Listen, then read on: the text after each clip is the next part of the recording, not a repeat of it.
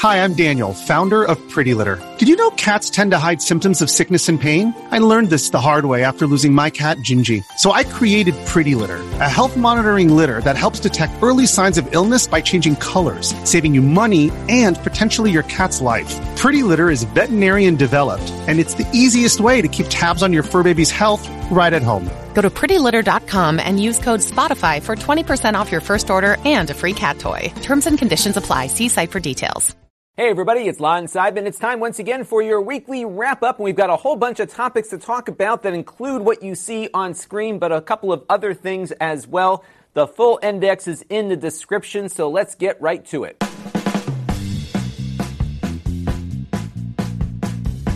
Now, before we begin, I want to thank our newest supporters here on the channel. We had a bunch of super chatters during last week's premiere of the wrap up. That includes Amda Brown, Eric Brunhammer, Dale Marcel, Jay Rose, and Mark Bollinger. I want to thank them all for their super chat contributions. And we had a bunch of new supporters this week through our many member platforms.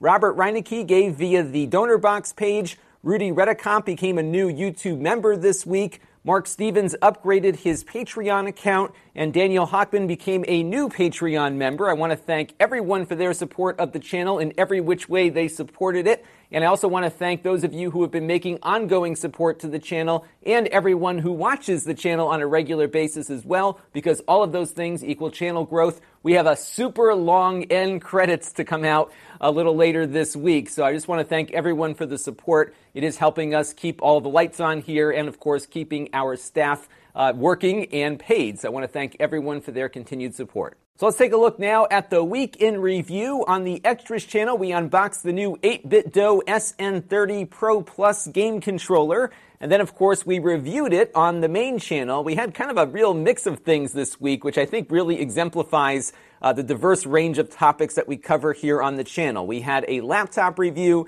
a game controller review, and a fireproof network attached storage review. These are all things that greatly interest me, and that is why this channel is always all over the place because I always chase the shiny objects, as I like to say, because there's so many cool things out there in consumer tech, and I like finding these little nuggets, especially the fireproof boxes and some of these uh, 8BitDo controllers, which keep getting better with every iteration. Let me know what you thought of this week's videos down below in the comment stream. And now it's time for some things in the news that caught my eye. And we've been talking a lot about Disney Plus, the upcoming service from the uh, Mickey Mouse company there. Well, they've got a bundle they'll be launching with the new service that will include Hulu and ESPN Plus for a grand total of $12.99 a month. I think that's a pretty good deal if you are interested in all three of those services.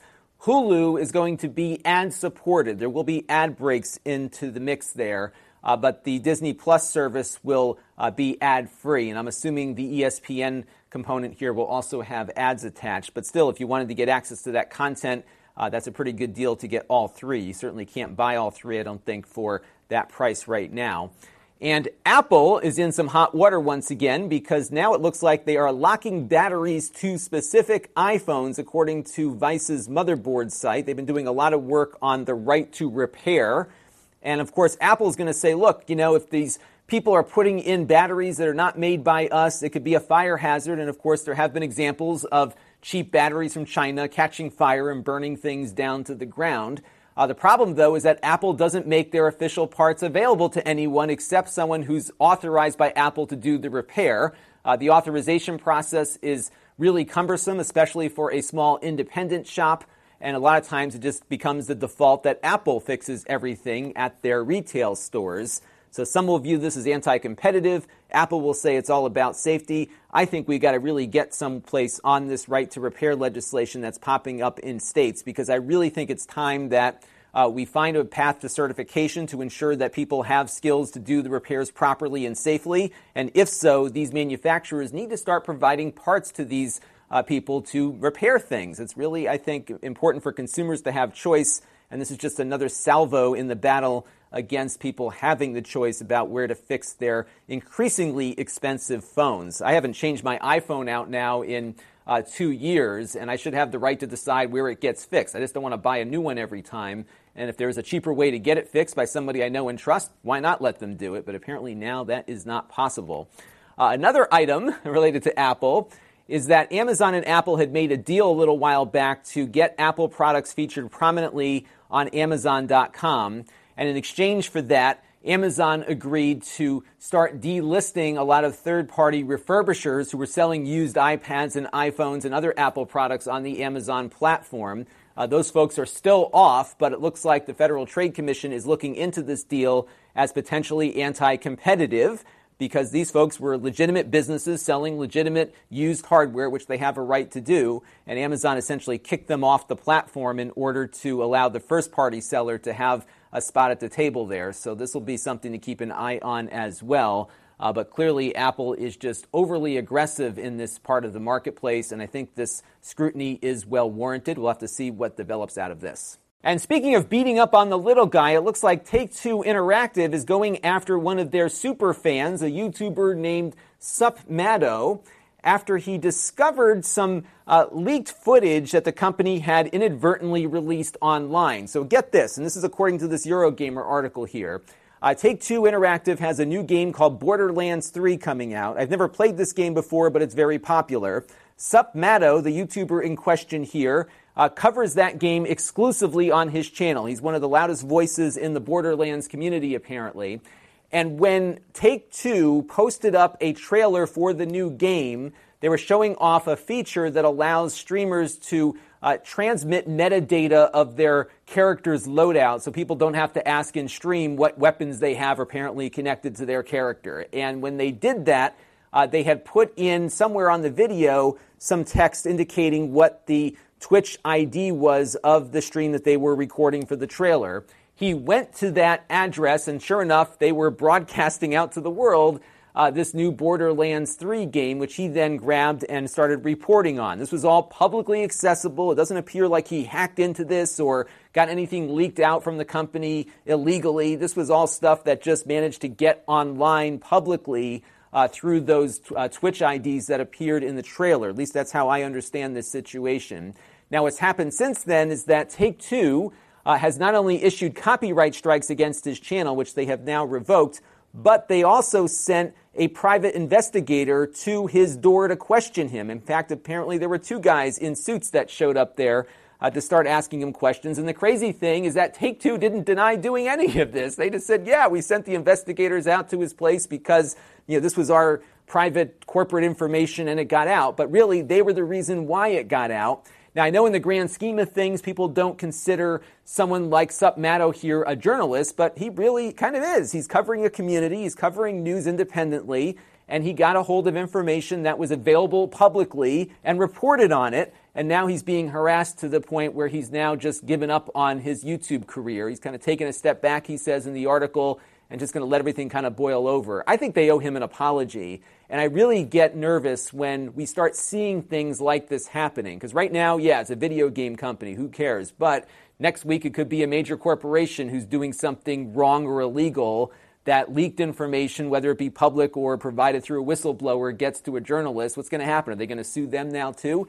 Uh, and this is the kind of practice that really makes me nervous. They're doing everything wrong here, abusing the uh, DMCA, abusing YouTube's Content ID. I'm sure they're, they're doing some of that as well. And of course, intimidating this guy the old fashioned way by sending a bunch of suits to his door. So we'll see where this goes, but shame on Take Two. And there's a big call to boycott the game now as a result of this. And it's really crazy when companies do go after their super fans the way they have here. And hopefully, this will uh, be a lesson to them when they see the sales of their game are not where they hope they would be. Now, this next story is an article that appeared in Fast Company, and I strongly suggest you share this article with your friends and family. It's about why people keep falling for phishing emails, and what they are reporting here is a presentation that Google made from their Gmail team and they looked into not only statistics involving how many people click on these things, how many are coming through, and why, but they also looked at some of the psychological reasons behind phishing attacks and why people respond to them,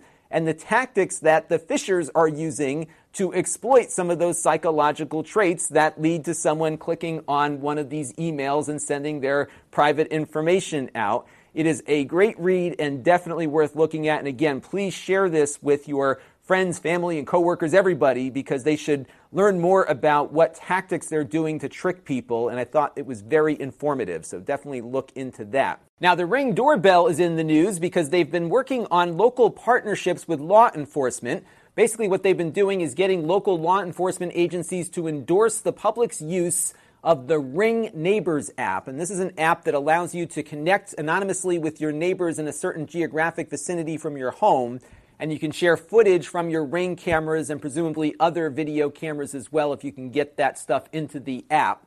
And this, of course, is owned, run, and managed by Ring, which is a division of Amazon. It's nothing that the local law enforcement agency will have in their own uh, government servers. Yet they're getting these agencies to endorse people to use this as almost an official way to communicate with the police department.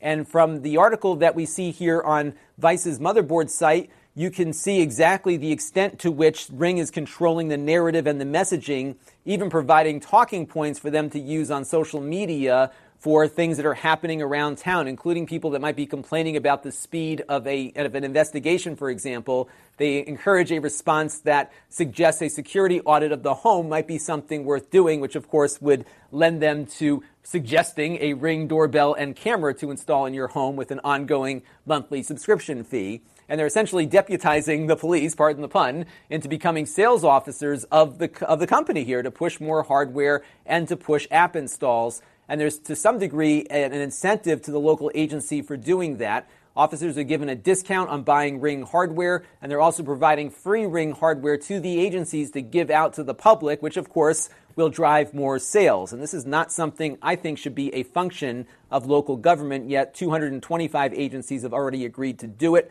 and they're encouraging people to get their surveillance footage online and turned over to a third party. Uh, law enforcement can ask for footage through this app, uh, but you can say no. But if you say no, they'll just go to Ring and subpoena it anyhow, so they're going to get it uh, one way or the other. So it's just something that really sets me a bit uneasy here, uh, just because I don't think this is something that's good for the public. And if you really want to be able to do something like this, I think the local agencies should be doing it themselves as opposed to relying on third parties with questionable privacy goals here. My other issue with Ring is the overall culture and ethics of the division that Amazon uh, created after they acquired the company. So, back before the Amazon acquisition, uh, we uncovered on this channel that they were running around paying small YouTube creators $250 to make a positive review of their product. In fact, they specifically asked me to make a positive review of the product in exchange for money. And in the course of going through the different videos that were appearing about the Ring doorbell, only one or two of over a dozen that were posted actually disclosed that they were paid to make the video in the first place. So this is just a company that started with, I think, a very poor uh, ethical approach to doing business that is now uh, in a larger company, but I'm guessing a lot of the culture of that division is the same as it was before they were acquired by the larger company here. And I just don't like this at all. I'd love to hear your thoughts on it down below in the comments. And last week we talked about how Google and Apple were turning over recordings from their voice assistants to contractors. It looks like Microsoft is doing something similar with Skype calls. Now, they are not listening to normal conversations, at least they say they're not uh, but they were taking conversations that were making use of their translation feature that will allow real time translation as one party is talking to another. They're apparently listening into some of those calls to better improve the service, just like Apple and Google said they were doing with their voice assistants. But this certainly is an issue because I don't think people were notified, at least specifically during those calls, that they were being snooped on. But there you go. And Microsoft uh, apparently said they were doing it too, and they're going to probably change their practices as a result of this. Now, as some of you know, I'm a big fan of the game No Man's Sky. I have liked it since the day it came out, which was not a popular opinion at the time, but I felt there was a lot of potential to this game.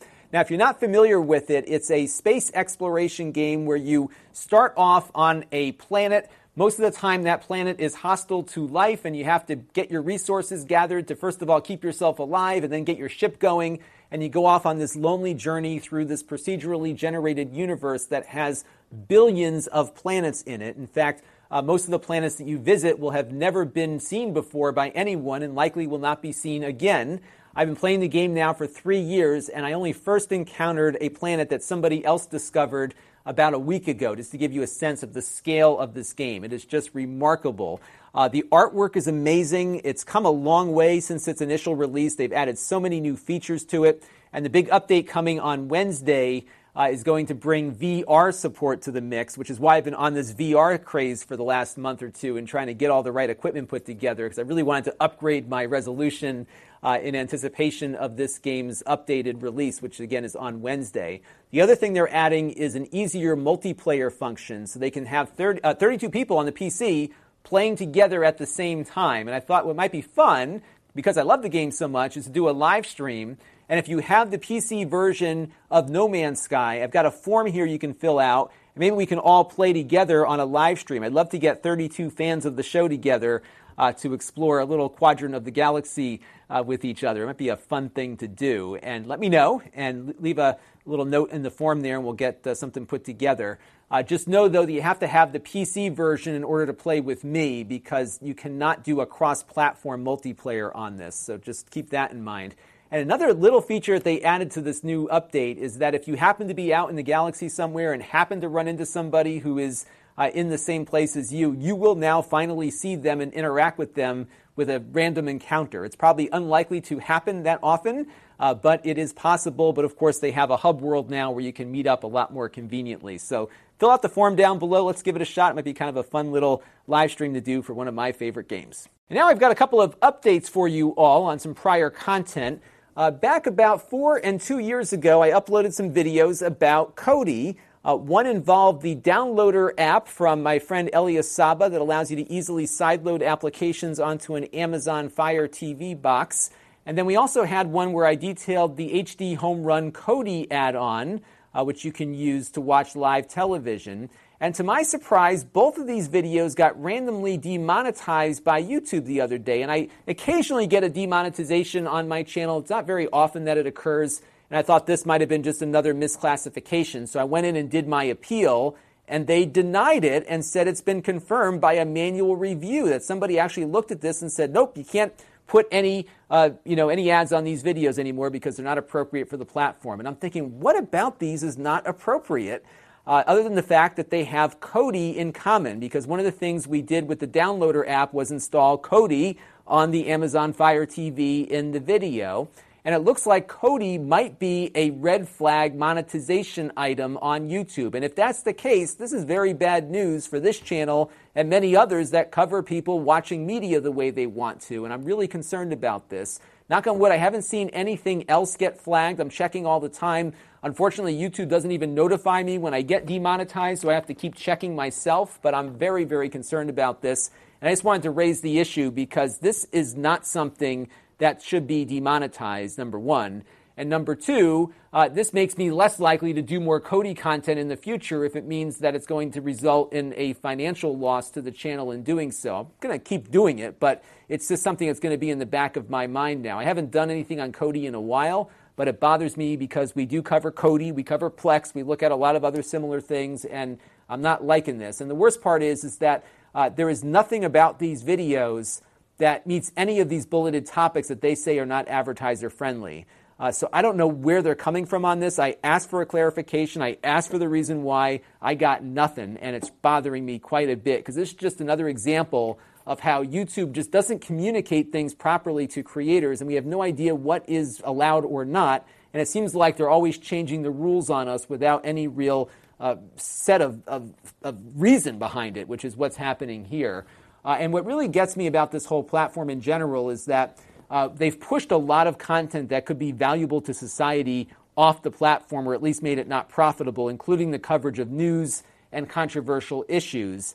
And I'm seeing on podcasts a lot of people covering these issues with sponsors. So YouTube's got to work better with their sponsors to figure out uh, what's appropriate, what creators perhaps are safer than others perhaps in covering some of these things, and really make this more clear to folks because I'm concerned that over time here we're going to start seeing more and more demonetization for more and more topics with no reason behind it all, and it really has me concerned. So I'm not sure if there's anything more that I can do at this point. I did ask my partner manager who didn't have any idea either, so I don't know. I mean, it's just clear that maybe Kodi is now on the blacklist of topics on YouTube, and it might impact other channels as well. I'm making this little statement here in an effort to see if anyone else got demonetized also to try to figure out what's going on on the YouTube side, but this doesn't seem right to me. I'm going to try a few more contacts and outreach to see if I can make any progress on it or at least get an answer uh, as to what the reasoning was behind it. Thankfully, it's only two videos now, and I hope it stays that way. I'll keep you posted. And now it's time for a Q&A from you, the viewers. And our first question on a similar topic comes in from Bryce Holland in regards to Plex. And in full disclosure, Plex is an occasional sponsor here on the channel. Uh, Bryce asks that he saw a, an article recently that said Plex promotes piracy. He's definitely looking into Plex for himself, but he's curious to hear my opinion of it. And I think he's probably referring to this article in The Verge. And oftentimes, some of the editors at The Verge uh, let their arrogance kind of seep through into their articles every once in a while. And this one is a great example of that, uh, where they kind of make the allegation here that Plex makes piracy just another streaming service. Now, do people use Plex illegally? Yes, some people drive their cars illegally too. Uh, but it doesn't mean that the car is causing the crime. And in this case, Plex certainly makes it easy to share media. And if you acquired that media illegally, it sure will let you share that media easier with other people. Uh, but I would venture to say that a bulk of the people that use Plex, like myself, are probably not sharing their media with anybody. The only people that can get access to my server is my wife and my two kids and me. That is it. I have media that we've got on Blu rays, on DVDs, a lot of the stuff for the kids that I was able to take off those DVDs. Those DVDs are still sitting on the shelf upstairs. I put them on the server down here so that the kids can watch their content uh, whenever we need them to watch it. And if they uh, feel like they want to watch their little leapfrog cartoon that's been really great for my daughter to learn her letters and numbers, I can pull it up on her iPad, I can pull it up on the TV. Basically, the media collection is available to me anywhere in the world whenever I need it, and it's just within my personal use. That's it. Now, could I share this with other people? Yes. I get requests from some viewers every once in a while when they find me on Plex, but I don't connect those servers together because sharing my media would be illegal if it goes outside of my house to somebody else. And that's why I use it in a different way, perhaps, than The Verge here is insinuating. But there's really nothing that you will get in trouble with for Plex because Plex itself is not illegal. It's providing a means of organizing and using and consuming the media that you have presumably uh, purchased legally for yourself. I use it to organize my movies, my TV shows that I've recorded off my DVR over the air. Uh, and I also use it to organize my music because I've got decades worth of CDs that I've been slowly ripping into lossless format onto that Plex server, and I'm supplementing it with some stuff on Tidal now as well. And it's been a great experience for me overall. So, does Plex promote piracy? No. Does it make it easier for some pirates to share media with their friends? Yes, I guess so.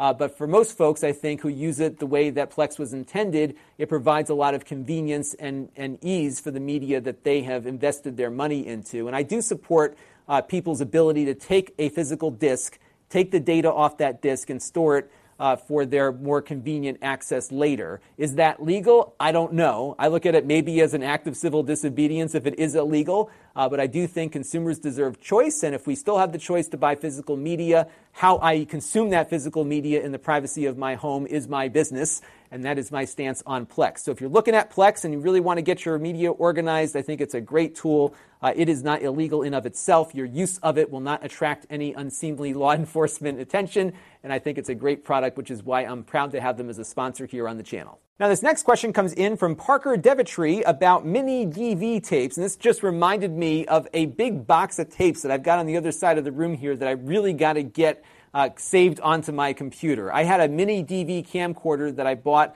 uh, 21 years ago now. It doesn't feel like it was that long ago. And it amazed me with its visual quality. I had a three chip Sony TRV 900. I still have it in the back closet there, but it's not playing back the tapes well anymore. And the tapes are fine, but I've just got to get some time to just digitize everything. And he was wondering what were some good practices for it. And one of the good things about Mini DV is that uh, every Mini DV camcorder had a FireWire output, so you could digitally grab the media off the tape with no loss of quality. Typically, when you're converting analog video, you get a generation loss every time you run it through a cable. But in the case of Mini DV, it's digital from start to finish if you are capturing over FireWire. Uh, so, my first suggestion to Parker here is to get a USB to FireWire adapter uh, to get the capture going. I'm going to use Final Cut Pro to capture the video because I can store it in ProRes format. Uh, but iMovie works on the Mac still, I believe, for capturing DV footage, and I think Adobe Premiere and even like Premiere Elements might work as well. It's a pretty well established format that I don't think is going out of uh, vogue here yet, so that might be worth taking a look at. Uh, Commodore, in that post on Facebook, uh, had a good addition to this, and he would say that you archive it in the native DV format if you can. Uh, because that way you've got the original source video exactly as it was recorded.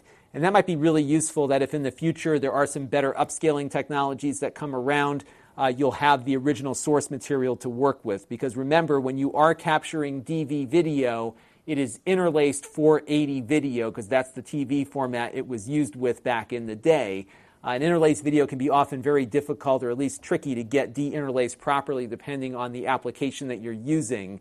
Uh, so having that original format is a really good place to start. And I believe when I record the video with Final Cut Pro onto my computer, it will be capturing it at 480i in ProRes, which should be uh, just as good as the original format. But I'll mess around with it a little bit. And the reason why I'm posting this here is because I'd love to get your opinions of this project as well, because I, again, I've got 30 or 40 tapes I got to go through over there. that have some really fun stuff for, from the time that I was starting to play around with video and try to figure out a way to make it work. So I'd love to uh, get some advice from all of you as well. You can leave me those comments down below. Now, these next two questions involve video games and how we depict them on the channel. And my hope is in soliciting feedback from all of you that we don't devolve into a nasty political discussion in the comment stream below. I'm just trying to get a sense as to what's appropriate for this channel and its viewers because I'm often making sure that I'm meeting the needs of the viewers. And this is one of those instances where uh, I might be meeting the needs of some viewers on one side, but potentially offending viewers on another. So let me show you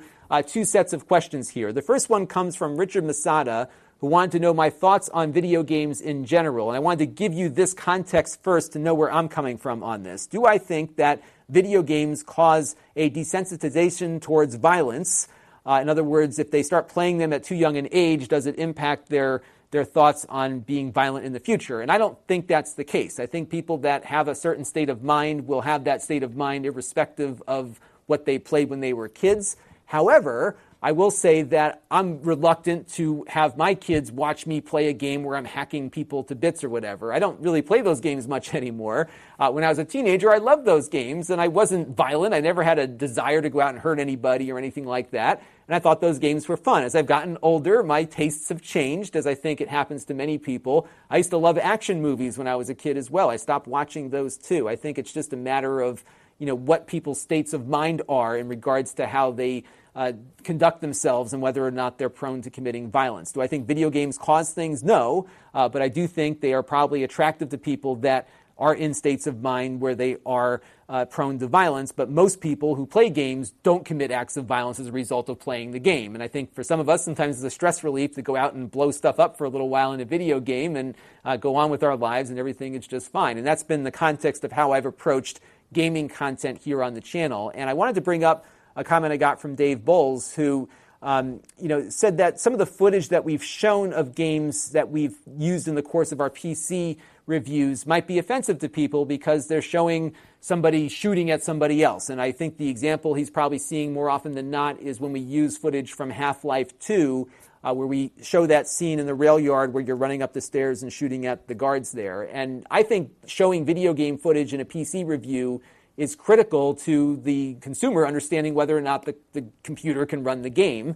Uh, Fortnite, for example, is a, an immensely popular game. I know a lot of kids that play it who aren't violent or even remotely prone, prone, to violence, but just like to play the game. And you have to show it running, and that's the context of the game: is watching people running around with guns, shooting at others, other people. And it's in that instance all in good fun. Nobody gets hurt, and that's all it is. But um, do we maybe want to show different parts of the game? Do we want to not show people shooting at each other, for example? Is that something that this audience of this channel uh, finds to be a little more offensive. I know that we have made editorial calls on this channel before we've posted videos, uh, especially when it comes to Grand Theft Auto 5. I'm not comfortable showing characters shooting at police officers, even though that's something that happens in that game, for example. Uh, yet it's a game that's important for viewers when they're looking at a gaming PC. Can it run that game? And we're just very careful about what we choose to show in that game, uh, just because there's certain things that I think might be offensive to some, and perhaps uh, what I think is not offensive to some might be offensive to some. So I just like to hear from you all uh, as to what you think is appropriate. Should we just keep things the way they are? I suspect that's going to be the opinion of most. Um, should we perhaps show a first person shooter in a less violent sense? Can we show the character running through without shooting anybody, for example? Would that be better? I don't know. I just want to get some opinion from all of you in my Q&A for you this week. I have a feeling that in asking this question, things are going to go awry very quickly in the comment thread. So I'm going to ask you all to have a productive discussion. And I mean that sincerely. I'm going to keep an eye on these comments. I don't want to get it, things getting out of control, but I do think it's important uh, for us to have this discussion about what we're putting out there because maybe there's a parent somewhere that doesn't want their child uh, playing that particular game and they for that reason because of the violence that's portrayed in that game. And is that fair to that parent given that i'm mostly search generated uh, for that scene to be displayed where we could be showing something that doesn't show a shooting incident occurring within that game? I don't know. Let me know down in the comments below. And again be nice to each other. We all have to live with each other. And i'm just looking for some good advice here. So leave those comments down below. And again, be nice and back up your arguments with facts. Okay, have at it. And our pick of the week this week is something fun I found on Steam the other day. It's called the Orville Interactive Fan Experience. It is in early access and it will be free forever, from what I understand. And what it lets you do is walk around the Orville from the popular TV show. They recreated most of the major sets that you see on the uh, television show, including the bridge, the captain's office, and a few other spots, including the classroom and the sick bay and whatever. And it's a really cool little app uh, that will be continually worked on. I think this has the blessing of the Orville uh, production folks because this same team had put together a very similar application for the Starship Enterprise from Star Trek The Next Generation. That was awesome. In fact, they had a VR version of it where you could walk around the Enterprise in virtual reality. But alas, CBS shut them down, which was a big bummer. And that same team, I think, was asked by the Orville folks to put this together for their ship with their blessing. So this is where they'll be uh, putting their effort into. So if you're a fan of the show, it's kind of a fun little novelty. They will be adding VR support to it very shortly as well. Uh, so that'll be kind of fun to play around with. Uh, this ship, of course, doesn't have the uh, nostalgia that the original Enterprise, or at least the new Enterprise from the next generation, had for me, but it's still fun nonetheless. Uh, check it out on Steam at the link you see on screen here. Now, this week on the channel, I've got a few things planned. Uh, we already shot our review of the compact laser printer from HP, the MFP 179 FNW, so stay tuned for that. Uh, my Pi 4, Raspberry Pi 4 that is, is finally getting here tomorrow. So hopefully by the end of the week, we'll have a review of it up. Uh, there still is not yet official support for RetroPie and a few of the other things that I know you would like to see, uh, but I am going to integrate as much as I can with it. I'm going to see if I can get RetroArch running on it, for example. And this, of course, has been out now for about a month. It took me that long to get one. Uh, so, if there are things that you would like to see covered that haven't been covered in other places, please let me know uh, down in the comment stream so I can uh, direct my uh, my review efforts here because I'm eager to get this out to you all and I want to make sure that I can answer whatever questions are out there. I did order the 4 gigabyte version, so I've got the $55 one uh, but it will perform very similarly to the one gigabyte model that's $35, just with more RAM. So that obviously will result in some performance gains. And we got another single board computer in that's a little beefier. Uh, this is the UDOO Bolt, and it is powered by an AMD Ryzen embedded processor. We've been playing around with this for the last couple of days. We got a couple of games we're still trying to get working on it, but it's not bad uh, for what it is, and it does a lot better than some of the Intel based mini PCs that we've been looking at here on the channel for the last year or so. Uh, the only downside to it is that I don't believe this motherboard fits into any kind of standard case. So it's not ITX compatible from what I gather, and you have to buy the case from them. I did do this during their Kickstarter or their Indiegogo or whatever, and I didn't get the case with it under the assumption I could just put it into any case. Apparently, that's not the case. So uh, we'll have it running uh, just on the table here. So don't get freaked out when you see a circuit board running during that review. I know some people get nervous about that sort of thing. Uh, and I also got in a, another inexpensive Apple Pencil alternative. Uh, this one is $49. It's even less expensive than the Logitech Crayon we looked at just recently.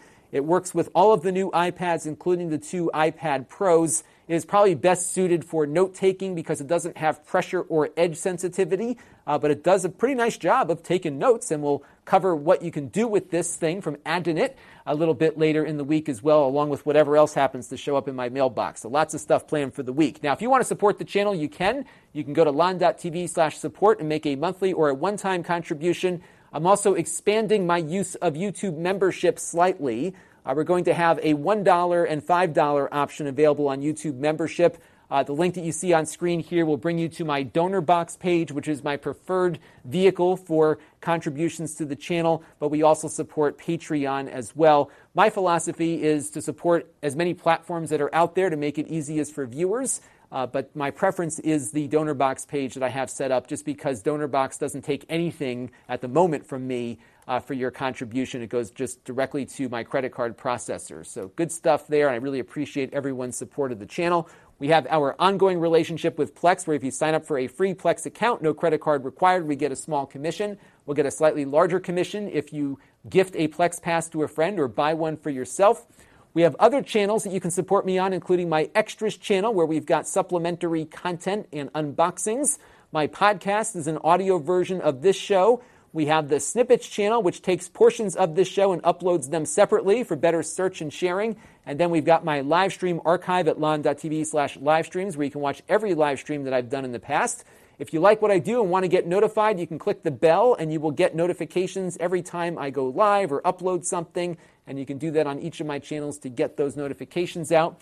We have my very infrequent email list at lon.tv slash email that you can sign up for. We have the Facebook page at lon.tv slash Facebook. We have our Facebook group, which is always active. A lot of great folks in there chatting away at lon.tv slash Facebook group. And then we have my store at lon.tv slash store where you can buy previously used items that we've reviewed here on the channel and I'm now reselling. And I'll have some more stuff hopefully up by the end of the week there. And if you sign up for my store alert, I will email you every time I add something to the store, and you can click in very quickly and buy that stuff and take it off my hands because we need to get rid of more stuff here. It's starting to fill up again. So Lots more to come on that front. And that will do it for this week's weekly wrap up. I want to thank you all for your continued support and comments and questions. And I'm looking forward to our uh, video game editorial discussion. Again, politely and an informed discussion is what I'm looking for here. So let's have it. And that will do it for now. And until next time, this is Lon Seidman. Thanks for watching. A lot of cool stuff to come in the days and weeks ahead. And again, let me know what you want to see out of that Raspberry Pi review. We'll see you soon. And once again, thanks for watching. This channel is brought to you by the Lon.TV supporters, including gold level supporters, the Four Guys with Quarters podcast, emudev.org, Tom Albrecht, Brian Parker,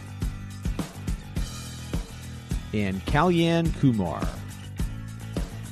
If you want to help the channel, you can by contributing as little as a dollar a month.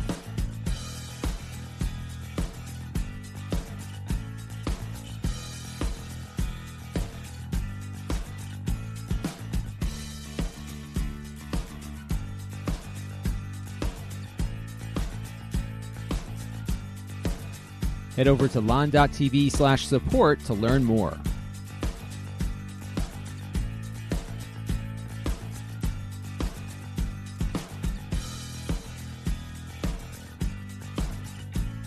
And don't forget to subscribe. Visit lon.tv slash s.